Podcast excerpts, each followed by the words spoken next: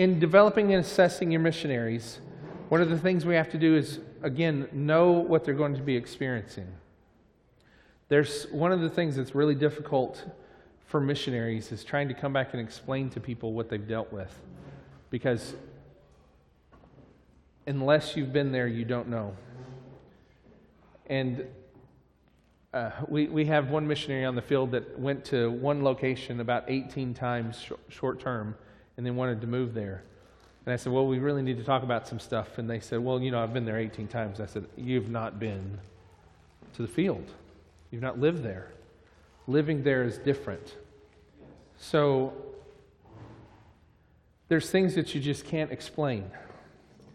And so I want to give you a little bit to try to help you exp- understand because if you understand these things, it will make you a much better sender. Okay? Do you, you can't understand the stress that goes on in a person's mind when normal, everyday things become completely hard. Like, for example, you, when you brushed your teeth this morning, hope you did, okay? When you brushed your teeth this morning, it was something you did without even thinking. You guys ever drive to some place and go, How did I get here? I don't even remember making those turns, right? Because it becomes an everyday thing, something that you've driven a lot, and it just becomes natural. You brush your teeth most of the time. Does anybody remember how you? No, you don't remember that. It just became a normal everyday thing. When you move overseas, it, lots of times it's not a normal everyday thing. You have to remember this water, if it gets in my mouth, I'll be sick. Right? And so these normal everyday things are gone like that. And so you add these extra stressors because you have to use this water and you have to do this, and then it's even a problem because it's, it's not just the first weeks because it's kind of fun for a while. But then in three months, with all the stressors going on, you're trying to make it a natural part of your life, and you just forget and you run your toothbrush under the, the water. And you begin to brush your teeth, and then you've got a bad week. Right? We, we tell our missionaries you're not really a true missionary until you've had an amoeba. Right? so these are things that happen, but it's so difficult to explain that level of stress. So, going overseas, um, before we went overseas, you know, I had a, more degrees than a thermometer, right? Um, got master's level degrees and, and was pastoring and doing all these things in churches, was uh, not really well respected, but kind of a semi respected kind of person, had some things that I could do and then you pack up and you move, and for the next several years, you talk like a toddler. And so you lose this identity of who you are. And every second, though I can talk to you like this, and I've never thought about what word am I going to use in this situation or not, right? I can just talk. But you go over there and you can't just talk. It's hard. Your brain has to run constantly. You're constantly translating, constantly trying to figure out what a situation is. One of our first nights overseas, there was a screaming match outside of our house, and we were trying to figure out is this guy kicking his girlfriend out of the house?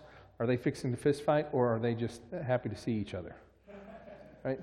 And uh, it was concerning because I'm trying to figure out do I need to hide the children? Is there going to be gunshots? Do I need to call the cops? Do I need to you know, just laugh it off. I didn't know what was going on. Uh, missionary stressors and missionary concerns, you'll, you'll never know all of them. You just won't. But you need to, need to grasp that these guys that you know and love and are so capable are going to go have several years of total incapableness that will rock them to their core. That they have to realize who they are in Christ and remember that through really, really dark times. Mm-hmm. Okay? So, me, this guy that, you know, can talk Greek and Hebrew and can counsel people and evangelize and do that, nearly got beat up my first couple of weeks because we found hot dogs at a store. And my kids wanted hot dogs to remember home.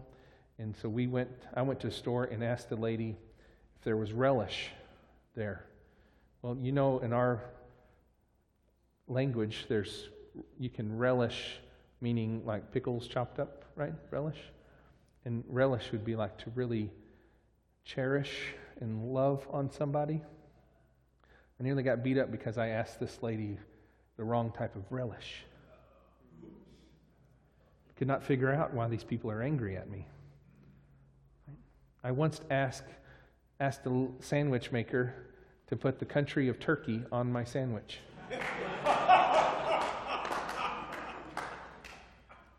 Because in our language, Turkey, the country, and Turkey, the meat, is the same thing, not in Spanish. And to have people look at you like you're an idiot and to realize you are an idiot is sometimes harder. And it's tough to come back and kind of talk about. Our, so, the former mission agency we were with, their missionary care program was we'll call you in three months whether you need it or not, sort of thing. Okay? So let me give you our history. We, Candy and I, went to a place with four kids. We had a youngest one in a stroller. And um, we went to a place that we'd never been before. We'd never even visited this place when we moved.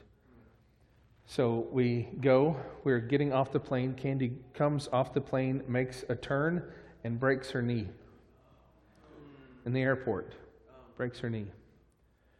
Uh, we hobble to this place that we had rented uh, there, which we didn't know these people. There's a contract there for us to sign that's in Spanish. We have no clue what it says. Uh, we were charged about three times what we should have been um, because we were supposed to have some people there on site that were going to help us, but they decided not to be there that day. Right? So Candy is limping, and she says that she's, because she's a trooper, I'm married way over what I should have been capable of, but I'm thankful for it. Um, she's just sucked it up.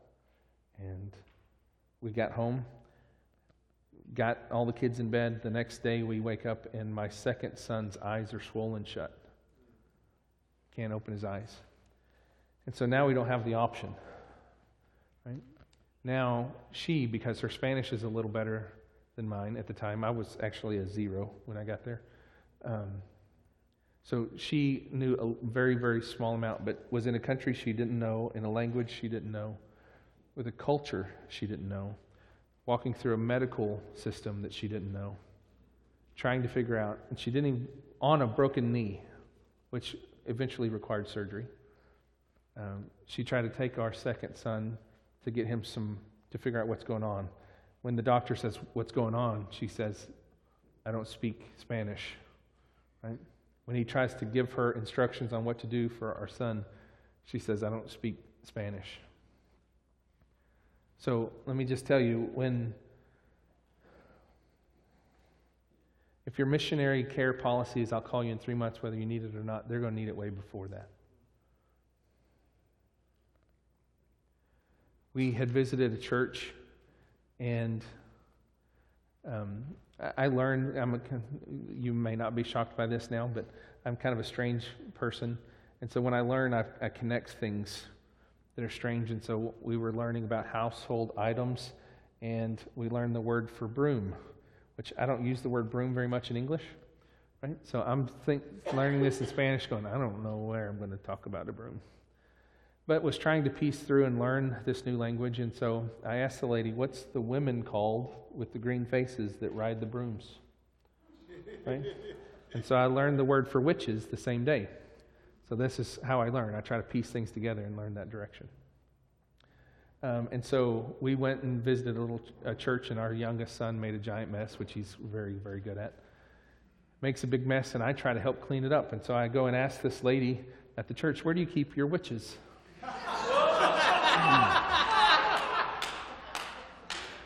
and she said, We're not that kind of church. So I, I, I want to make light of it. But I really make light of it because I don't know how to tell you how difficult that was. To supposed to be a pastor, to supposed to be able to, to be a servant of the church and realizing that I'm just a toddler in this new language and new culture. And you need to know these things because you will never be a good sender unless you can grasp a little bit about what your missionaries are going through. They're going to need a deeper kind of encouragement that sometimes we, we give here. And this is a problem. When we try to create churches that are encouraged, we, we avoid encouraging one another, we, we just fail at so much of what God's calling us to do. God is calling us to invest in other people. Oh, we tell our people at our church, you don't leave here until you've used your gifts. And you go find somebody to encourage. You go find somebody to pray with. You go find somebody to be merciful to. We're here. You, you use them. Don't go home without it. And, but if you've noticed, we're terrible at encouraging. Terrible. If we want to encourage a guy, we tell him he looks like a fat ape. Right? We say stupid things we rib and we joke and we hope that they can understand by our jesting that we really like them. There are times, if you're overseas and you've been dealing with it, and somebody calls and says, What are you doing, you baboon?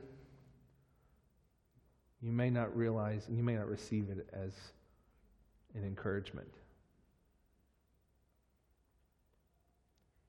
So, this is one of those things that I encourage you to start learning how to do here. Learn how to encourage and use words to build people up. Read Ephesians 4, read James 3. Understand the power that's in your tongue. And encourage and serve people with your words. I don't mean speak new things into existence or anything like that. I just simply mean encourage people.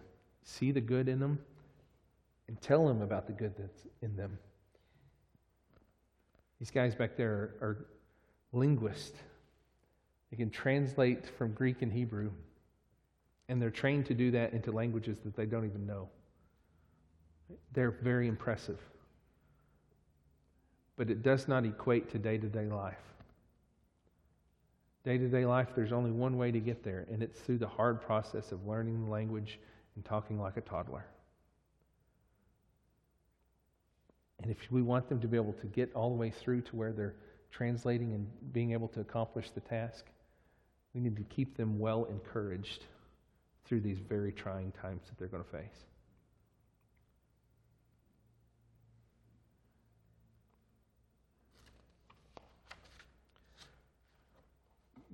We need to understand contextualization.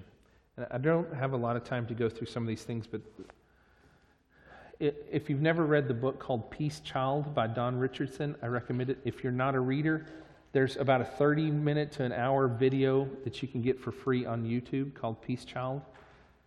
Highly recommend. But you have to understand not just language, you have to understand culture. And culture is the worldview, how they view the world. So, to give you an example, I've heard lots of talk about Belize, and so let me talk for a second about Latin American culture because this might help you. That you're probably more familiar with it than anything. Latin American culture uh, has its history in what we would call animism, which is the worship of spirits and ancestors and sun gods and Mother Earth and things like that. Well, when the Catholics showed up in the early 1500s, the conquistadors, they showed up with swords. And Pizarro says, uh, I'm going to kill you all because you're not Catholic. And they all say, actually, that was on our to do list. We want to be Catholic. right? Which is in a tremendous, if you're going for numbers, that's a good way to do it. And so all of these people are now Catholic. But all they've done was they've added Catholicism to their animistic beliefs. So, this is what theologians would call syncretism S Y N, syncretism. Um, this is where these two beliefs are just mixed. And so, this person now walks around both of them. So, I'll show you. When, when we talked about Costa Rica having less than 10 biblically faithful churches, that's because most of their churches are syncretistic. they have this mixture of animism and Catholicism that's even in their evangelical churches, right? So they've added Jesus to what they believe. Now, the gospel is not adding Jesus to anything, it is rejecting everything else to reach around Christ, to embrace Christ. That is it. You, you don't accept Jesus plus this other stuff. That, that's not the gospel. The gospel is the rejection of everything else. Right? It's that this is the only way, this is the only uh, truth. So, this, I tell you, Catholicism is, is so um, bad in Central and South America that when jo- Pope John Paul II was still alive, he went and toured Latin America. And after the tour, he actually said the Roman Catholic Church needs to re evangelize Latin America because that's not Catholicism. Because you'll have people that go to Mass on Sunday and will leave there and will go pay the witch doctor to ask the ancestors to bless their crops. Same people, right? Syncretistic. Um, which, funny thing, if you want to know how the church, the Catholic Church, got to where they are today, is because of that. Um, they started looking for a Latin American pope, and they got one, a guy from Argentina. And then the Catholic Church is realizing not even the Pope's Catholic, right? Because he's so syncretistic in his beliefs that they, they've been more ashamed of this guy and some of the things he said um, because he's syncretistic, right? R- Rome, as far as Rome, Italy, they can't stand the way he's trying to lead. But it's really tough because you gave him the seat, right? You tried to make it work, but so uh, when you're when you're looking at these things, when we're aiming for biblically faithfulness, we're, we're not aiming for syncretism, syncretism at all. This is a really helpful thing to also, when you begin to see this in others, you, you might begin to see how your culture has impacted your Christian life and your church. Your culture has, I would imagine, invaded your church in some way. Like where I am, where I pastor, I've already told you the good old boy theology has invaded our church. And so we're trying to beat it out with a stick. Right? trying to, to explain that that's not the truth of the gospel, trying to beat back that culture away from us. What part of your culture has invaded you? It's maybe wise to think about it. It's also wise to think about where you're going from, where you're going to. When you go to Belize, you have to recognize that this is a syncretism, syncretistic culture and a syncretistic church. That even though they're evangelical, so many times they've just added this and taken away a little bit of the Catholicism in it. So they don't worship Mary anymore, they don't do some of these other things. But they still have probably kept a lot of those others because that just by their nature, they've just added and added and kind of mixed and mixed and come up with their own belief. Our goal is to help them just to believe the scriptures, right? Which is a long process. How, how long has the Lord been gracious with you? Right? So we're okay to go and serve them when they may not be where they need to be yet. Because if we have a mirror, we'll know. Okay. So, effective missionary development, when you're assessing and developing your missionaries, it's a team effort. The candidate has a lot of work to do. The sending church has a lot of work to do. The mission agency has to hone the final project, the product, I mean. But all of it, or almost all of it, starts within the local church. And so, qualities and uh, competencies that are best cultivated through the disciples' relationship with the local church are these gospel foundations heart issues, head issues, hands issues. Paul in Titus chapter 1 says, I, Paul, a servant of the Lord, writing, and, and he writes this letter, and ultimately I think he's uh, not just saying this letter, but also this ministry, the reason he left Titus in Crete but also probably all of Paul's ministry.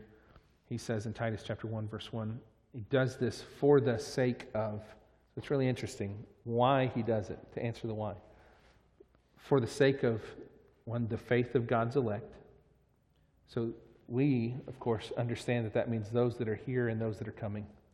So there's evangelism and discipleship in that. So those that are already here to strengthen that faith, to make it more fervent, but also for the sake of the faith of those that don't yet believe that God has elected. And we know that God is still redeeming a people right? So we can con- continue our work because he has continued his work. And so Paul does it one for the faith of God's elect, two for their knowledge of the truth, and three that that faith and knowledge would work together in accordance with godliness. And so with this thing, it comes from what uh, Calvin once called the head, heart, and hands issue. We need to be fully developed. Martin Luther adds one. Actually, he says there needs to be four conversions of a man. He says there should be the head, the heart, the hands, and the wallet, which I think is funny because uh, he's right. but you understand that if we only have head knowledge, we fail. And that's why you can't trust seminaries to grow your missionaries. Because seminaries, my, my kids call it cemeteries, and I've never corrected them. so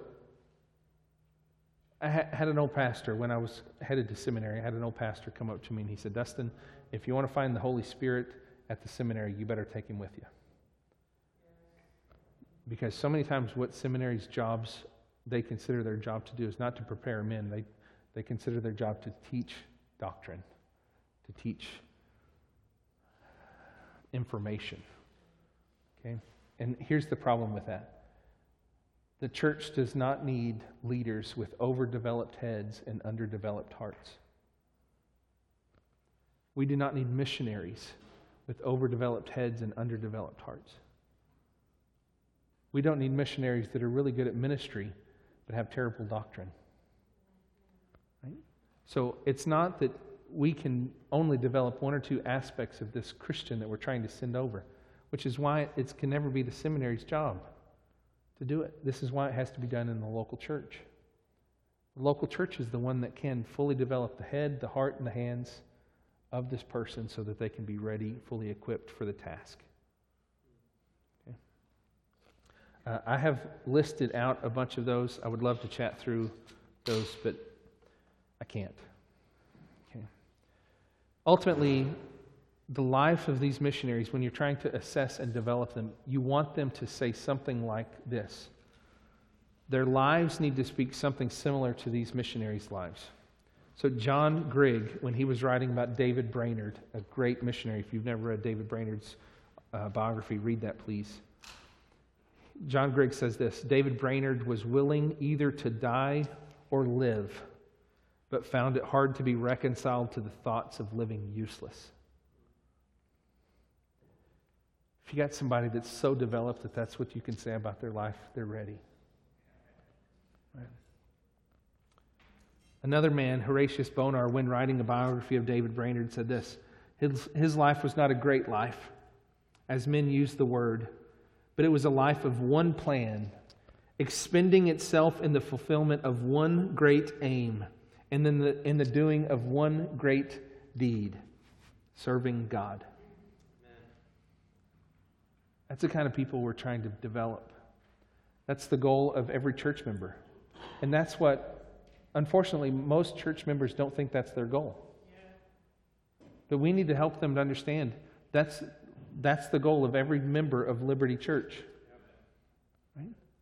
And somebody, you're liable to lose some people over this. We're, we're here to disciple you. We're here to help you mature and multiply because God has a purpose for you. We've got a mission that we're called to be on. And you're going to have some people go, I don't want that. I want to be entertained. And, and so some of these things you'll experience what we would call addition by subtraction. You'll get more pure as the leaven will leave through situations like that. But I also think there's probably tons of growth that would happen, both numerically and in maturation when everybody begins to understand that that's what they're called to do. Right? I want to say I'm very encouraged about Liberty Church. I, I am. Because I have a feeling I'm going to teach this a lot to three or four people in churches. That there's going to be churches that go, we'll let the mission team do that. We don't really care. I'm thankful to be here, and there's 55 or whatever there is of you. That's a huge encouragement to me. And I hope you're encouraged by that too. That you guys are showing up and going, no, no, no, we want to know what, what, what the Lord would have us to do. So I'm encouraged. I hope you're encouraged. How about this one? David Livingstone says this Oh, Jesus, fill me with thy love now, and I beseech thee, accept me and use me a little for thy glory. I've done nothing for thee yet, and I would like to do something. Oh, do, do. I beseech thee, accept me in my service, and take thou all the glory. So if you have a missionary and you get them and they look like this, willing to say this, there's other things that surely they're going to need to know. But, I promise you, if a mission agency gets a call with some missionary candidates that look and sound like that, there will be salivating. Right? Those are the people we want to send. Does that make sense? You understand, we can't do that. Lots of mission agencies, they do all their recruiting through colleges, right? And they circumvent the church. But they're not being developed.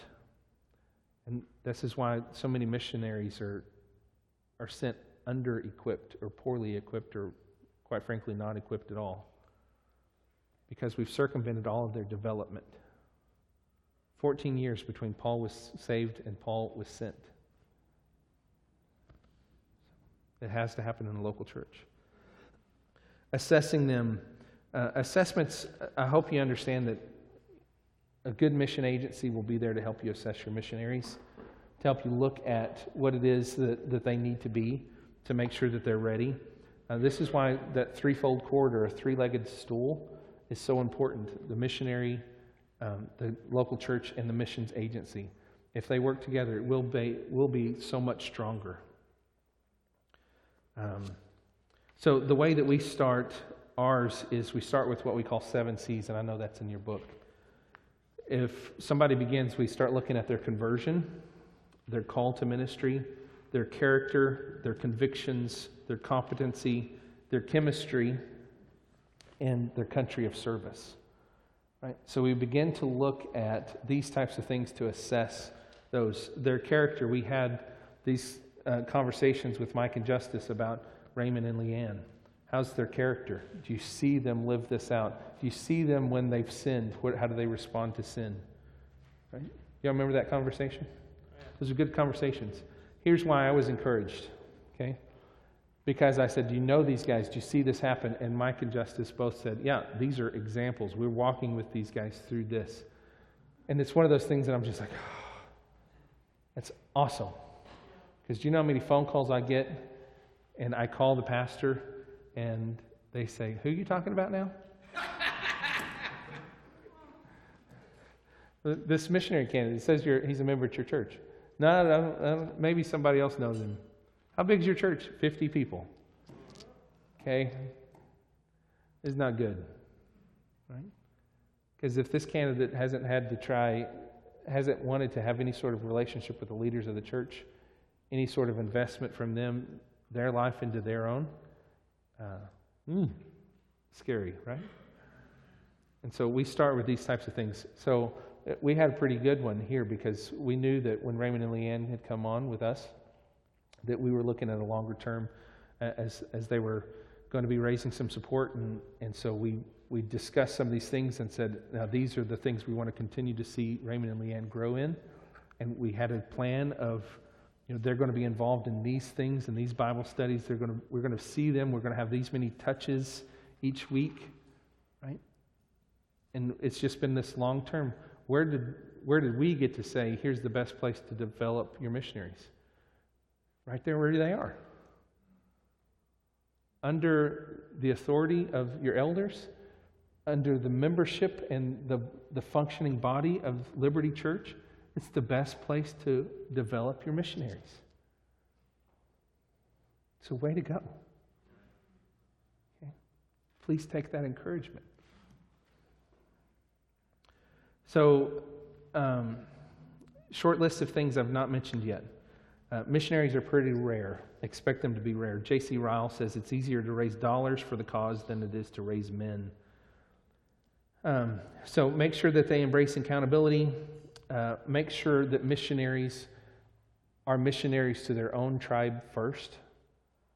So what, what my people get told a lot is you have to be missionaries to your own tribe of, you know, Raymond's got to be missionary to his tribe of five right now. And if he fails at that, it doesn't ma- it will not matter how good of a Bible translator he is. If he fails at serving his wife and his children, he will be, as Scripture says, worse than an infidel. It doesn't matter how good you are. You, we all know of really great pastors, Christian leaders in the world today that divorce because they fail to do their job at home and they, they're unqualified. So you make sure that they understand their priority. They've got to be faithful here, study here, serve here, share the gospel here. You understand there's absolutely nothing magical about a plane ride. You can't be turned into a good missionary because you bought a ticket. There's nothing about that. So, in your assessing and development of it, we want to see faithfulness here. One of the things that we'll tell you, and, and because we don't do numbers the way all these DMM organizations do numbers, um, I want, I, I pray for our missionaries, two things. I pray that our missionaries are faithful and that they're fruitful. But I tell my missionaries, all they have the ability to, to do is to be faithful. Fruitfulness comes from what? Comes from the Lord. Paul says, I, I plant, Apollos waters, God gives the increase. Right?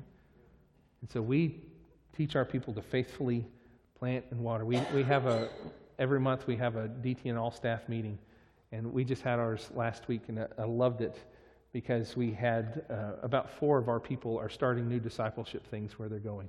It was so funny to hear all of them. Pray, pray, for us on this. We're starting this new discipleship effort. We've got these people in our church that want to be discipled, and we're doing this, we're doing this, and it's just so encouraging, right? To see their faithfulness as they're looking for ways to serve. But the fruit's not up to them, right? Their faithfulness is. They must be strong. That we work in tandem, in partnership with the Holy Spirit for that. So we, we believe salvation is monergistic, work of the Lord, and sanctification is synergistic, where work of the Lord and the believer, right? We, we partner with him in that. So we partner with the Holy Spirit for uh, faithfulness, but we recognize that fruitfulness is of the Lord. Uh, John Piper once said, both the evangelist and the lost person are both completely helpless when they get together. The only difference is the evangelist knows it, and he's praying for power, right? And so that's what we do in our work. We recognize we cannot give the increase. I can't believe this for you. But I'm here praying that the Lord would make this real in your heart. And that's what our missionaries do. So make sure they're faithful because that's their main thing they've got to do over there. Uh, check with them to see if they've forgiven the people that have wronged them. They're only limited to so many bags on airlines, and so they can't be taking a bunch of other baggage. Okay? They've got to be able to forgive when people hurt. They've got to be willing to ask for forgiveness when they've hurt. These are mature things that Christians do, or things that mature Christians do, maybe. And so these are uh, wise to do this? Do they have the drive and the sharpness that is required to be able to master another language in a hostile environment? So when you assess them, there's got to be some, there's no psychology test that tests stick to itiveness, right? There's just no way to test those things. So we test them over a long period of time in a local church. Do they have the drive it takes to not quit when it gets hard? Because right? it'll get hard. Are they socially awkward? Right? Sometimes uh, churches' great plans is for the people that have zero fit here, let's send them over there. That's not a great idea. Okay? Um, socially awkwardness actually translates into every language. Do they use money wisely? And so churches, what I encourage you to start doing is in each of your people, not just those that you think are ready for missions, but in each of your people, do a couple things. One, start saying, I see in you. Right? I see in you. I think that's in your book. So if you see that, that's what that means. I see in you. Spell it out. Right? And talk to them about the good things that God is doing in their life. This is where we encourage with our words. Right? Sometimes I had to tell our three year old, use your words. Use your words. To tell churches too. Okay? Use your words. I see in you that the Lord is doing this. Pick out those things. We have a teenager now, and sometimes we're like, I see that the Lord has used you to tie your shoes today. We praise the Lord for that. right? We, we have to find things that are good. Okay? And then you also say, I don't see in you. So in this development, ha- we have to have people that are willing to take criticism that, is, that comes from love and grace. Right? And so there's times that people need to hear, I don't see in you that you're stewarding your resources well. Let's work on that. Let's encourage you to do this. I don't see in you that you're doing this like you should. And it's okay to have those conversations. We're trying to grow and mature one another, right? And so it's a blessing when you do that, if, especially if you say, I see in you that the Lord is doing these things. We rejoice in you in that. I don't see that this is fully ripe yet. So, how can we help you do this while we continue to see you grow in these things? I mean, let's be honest. How many of you could benefit from conversations like that from a loving, godly older brother or sister in the Lord? All of us would. So, we have to build this into our community, into the culture of our church. So, counsel them, help them see these things. bless them, give them, help them add tools to the, to the tool belt. When 18 year olds call me and say they're inter- interested in missions, I always get tell them the same story. I said, if I need to, somebody to build me a cabinet, I make sure I call somebody that has a hammer. Right? There are tools that are required for the job. And so if you want to be a missionary, what are, what are the tools required? And then do you have those tools for your tool belt? With Raymond and Leanne, I don't know if you realize the gems that you have in them, the jewels that they have. But they have spent years and years and years of preparation, of getting all the training they needed for translation work. They have put in the effort. And that's a, that's a great thing. They knew to accomplish their task, they were going to need tools in their tool belt, and they went and got them. If they were to come to you right now and say, We want to go become translators, you would have to serve and support them for many years as they went and got the training that they've already gotten. Right? So, this is a good thing. If you see somebody that says, This is what I want to go to do, and you say, Okay, what tools are you going to need? And that person says, All right, help me figure out how to get these tools. And they go to work to add these tools to their tool belt. That is showing the spirit of a missionary, isn't it? You see, the best way to call out bad missionaries is not to send them overseas and spend thousands of dollars. The best way to do it is to give them these things. And if somebody's unwilling to do it over here when it's easy, that makes sense? Yep. Okay. All right. Also, because uh, I'm a nice man, I wrote you a church missionary partnership agreement that is in your appendix. So you don't have to write that from scratch as well. Those are some things that you can look at and will, Lord willing, be a blessing to you as you're developing your stuff. Step number five, very, very quickly, determine the parameters of partnership. There is a difference between serving, I mean, supporting a missionary and sending a missionary. And we'll talk more about that in just a second. But um, there, this is something that I realize happens. The best way for me to come and do this teaching is for a church to have never done anything in missions ever. Right? Because un- inev- inevitably, inevitably, inevitably, what's the word? Inevitably. Thank you. Inevitably, what happens is as we talk through this biblical foundation for missions, we do see that oftentimes we've done stuff that we shouldn't have, right? And sometimes we get ourselves into partnerships that we shouldn't have.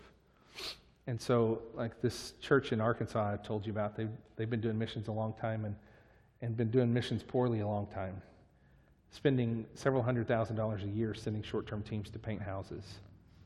Um, and balk at the idea of sending $100 to a career missionary every month. So it, it was challenging to come in and try to help them see some of these things. And so after they've done all this stuff, well, they have tons of people that love Nicaragua, right? And they love certain things about Nicaragua, but now you have to develop. The convictions have to be so much that you're willing to start steering the ship away from those things? And so this section I really wanted to, to bring in because it does help because as, as you become more biblical, there are things that are unbiblical that you will need to stop doing. And so, how do you, how do, you do that? And so, first of all, I want to just very gently and graciously say, you do it slowly. Right? This is not one of those things that the Lord has, in, in His incredible grace, God even uses our foolish efforts so many times, doesn't He? God has used really poor planting and really poor, poor watering to give increase. And, and he's even given increase, increase in dry and weary lands, right? I mean, he's just the Lord, and he does some incredible things. That does not mean we should continue to do the things foolishly, though, right? When I was a child, I spoke like a child. But now that I'm a man, I've, let's put away childish things. Now that we're maturing in our uh, understanding of what God's called us to do in missions, let's start putting away some of these childish things. Right? And so to do that, you have to educate all the way across the board. Because if somebody has come to you and wanted you to start supporting that person that helps stray pets in Kenya, right? And you, because of this new direction, you realize that no longer fits. You don't just call that person and say, I'm, you you lose the $1,000 we give you every month today. Because that puts that person in a big trouble. Okay? And so you begin to say, listen, at the end of this six months or calendar year or whatever you think, give them lots of heads up so that they can start looking for other support. Right? It does not mean that you want, wish ill on that person. It might be that that missionary, that person that's over there helping the stray pets in Kenya, might believe that that's the mission of the church. And so maybe they need some education too. And so, gently, lovingly, talk through them with these things. You can help them do this. Okay? But remember, when you do this, to, to partner with somebody, first of all, you have to recognize that faithfully stewarding your resources is the goal. And that means ultimately you can't do it all. And so there's just far too many things happening in the world for you to be experts at it all. So just pick a few different types of ministries and start with those. Start with a few different parts of, of the world and try to be as effective as you can in serving them before you add any more. Stewarding requires that you thoroughly vet every missionary and ministry you will support, and that vetting must, be, must continue as long as you're supporting them. Um, guys, this church in Arkansas I was telling you about, uh, the, they were giving to a missionary for years without it was something like four years, and they've not heard from him. There was uh, a guy in one church that was doing a ministry, and a faithful brother who was a mechanic in the local town was giving this guy $100 a month and met him one day. And he said, Hey, how's that stuff going? Is that ministry still going? You know, I still support you. He goes, The guy actually had the gall to tell him, No, I quit doing that two years ago. I've just been taking your money. Wow.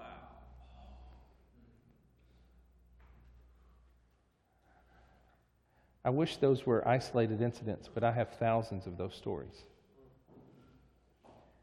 And, and, so when you determine the parameters of your partnership, you determine ways that you're going to continue this conversation, this continual vetting. It's just like in church, right? We walk along with the brother, and if the brother one day, start, like if Justice decides he's going to start teaching that Jesus is a reincarnation of a hippo, you got to step in and do something, right? You got to call him on that. And if he's left the faith, he's, if he's leaving the doctrine that you, your church agrees upon, then that needs to go away. Same thing happens. People sometimes change their views. They sometimes start doing things in ministry that you would cease to support. If, if you start serving um, with Raymond and Leanne, and three years down the line they say, This stuff's too hard, let's do DMM, um, then it won't just be, it shouldn't just be D, uh, DTN that's firing them, it should be Liberty that fires them. Right? I, I tell you that because I want to warn you. Don't do it, I'll fire you. That's my job, right? Hire well and fire quickly. Okay? so, guiding principles for local church missions. Here's some things that you have to be aware of if you're going to make partnerships. Make sure there's doctrinal alignment. Right? With whatever they're called to do. Each mission is different. So if you're sending somebody to church plant, obviously you need to go way a lot deeper in their understanding of what their doctrine is. Right? Bible translation, you want to make sure that they hold the scriptures in a high regard. That they are convicted about ensuring that this is uh, translated well, faithfully. Okay? You don't want somebody that goes, well, you know, we have one translation, it's an English translation that says the Jews ran around with their flashlights? You didn't know that? Yep. There's an actual Bible translation that you can buy on stores that says the Jews were using their flashlights because they didn't care about actual translation. They just cared about trying to get a meaning across. Um, and so, it, to me, that's, that's a problem. That, that becomes fiction very quickly, right? And we don't Ooh, that, I nearly said something about chosen. That would have got me in trouble. we don't want people to fall in love with a fictional Jesus. Right? A fictional Jesus can't save them. Number two, they must be local church connected. I hope you see that. They've got to be connected to local churches, here and there. So, in your, your support, you can support other missionaries. This, I'm not talking about sending. This is just in how you determine who you're going to support. You won't send every missionary that you support, probably. More than likely, you'll have other people that you'll support. But you want to be very picky about who you support.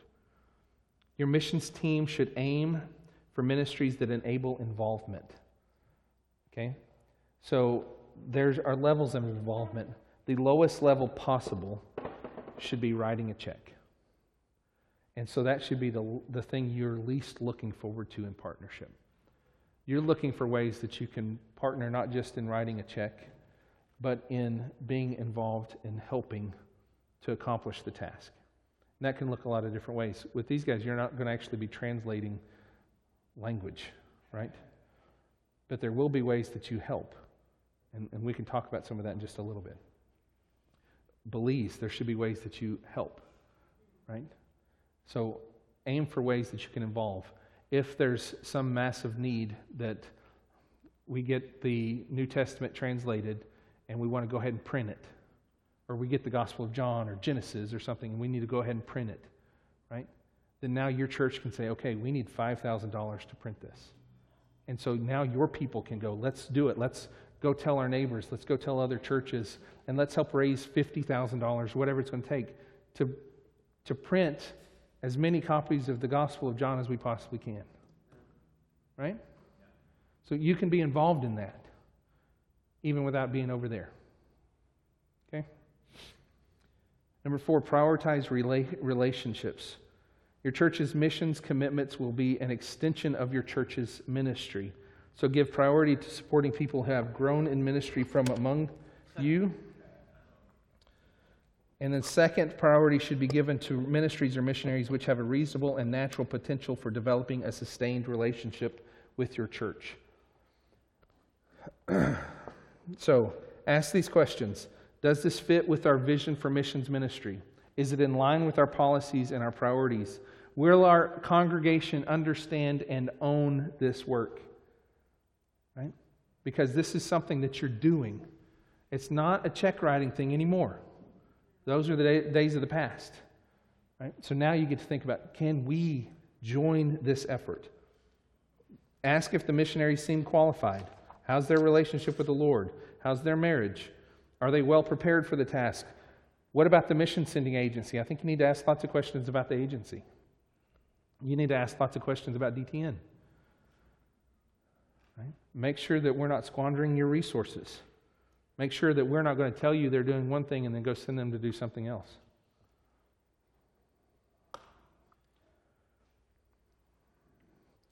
Ask Does supporting this ministry or missionary advance our strategy?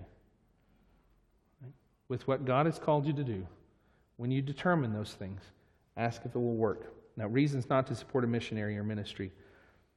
They're church members or they have friends or family that are. That's not the reason, right?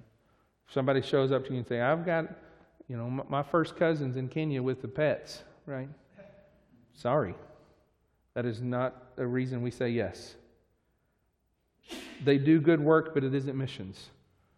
They're feeding the poor. It's good work, but no connection with local churches, no gospel work. That's not, that's not what you're called to do. They feel called or they started to work and can't get support. It's not a reason. If they won't take no for an answer, there are some missionaries that are so pushy, we don't allow our missionaries to be pushy. Right? Uh, I don't have time to talk to you about that, but we don't, we don't allow ours to be pushy. We don't raise funds through manipulation. We believe if we give people an understanding of how they can be a part of God's call to the Great Commission, if they look at it and say, then you're the way that I want to be a part of it, and God unleashes them for that, then praise the Lord. But we don't want to do anything through manipulation. If influential people in your church like them, that is not a reason to do it. Doesn't matter how much they give. Right? It's so hard not to sell out. Everybody's got, every church has these people that have a lot of pull and will sometimes want to use that pull to accomplish their purposes. It's not wise to let them do that. It's not healthy. If supporting them will avoid conflict, not a reason to support them. Guilt. Well, no one will support them if I don't. They don't have a job, I feel sorry for them. It's not a good way, not a good reason.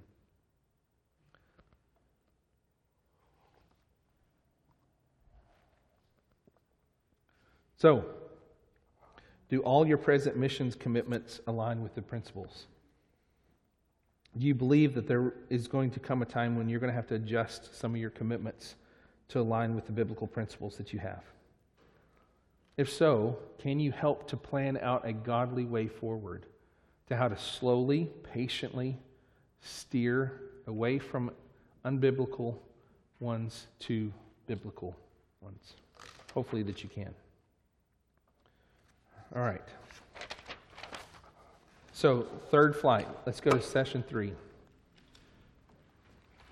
So, we've started with start well, that foundational aspect that we had to be on so that we could accomplish the task. We went and just gone through what we call serve well. So, how do we actually begin to implement this thing in our local church from the top down into impacting and uh, advancing the missions uh, strategy and priorities of our church throughout every age group, every program, right? Our whole, we don't have programs now that are non not for making disciples, right? All of our programs are for making maturing disciples, helping them worship, worship more faithfully, more purely, right? We hone our craft. And this impacts everything. And now we're getting into this idea of what it means to send well. Romans chapter 10, we see how can they do this without someone, how can they hear without someone preaching? And how are they to preach unless they are sent? God uses linear logic through that text to build each step one upon another. Unless someone is sent, they'll never be able to preach. And unless someone preaches, they'll never be able to believe. And unless someone believes, they'll never be saved. Do you see that? If you start at the bottom and work your way back up to the top, you can see completely the issues there. You can see that unless we become a sending church, no, the, the Great Commission will never be accomplished.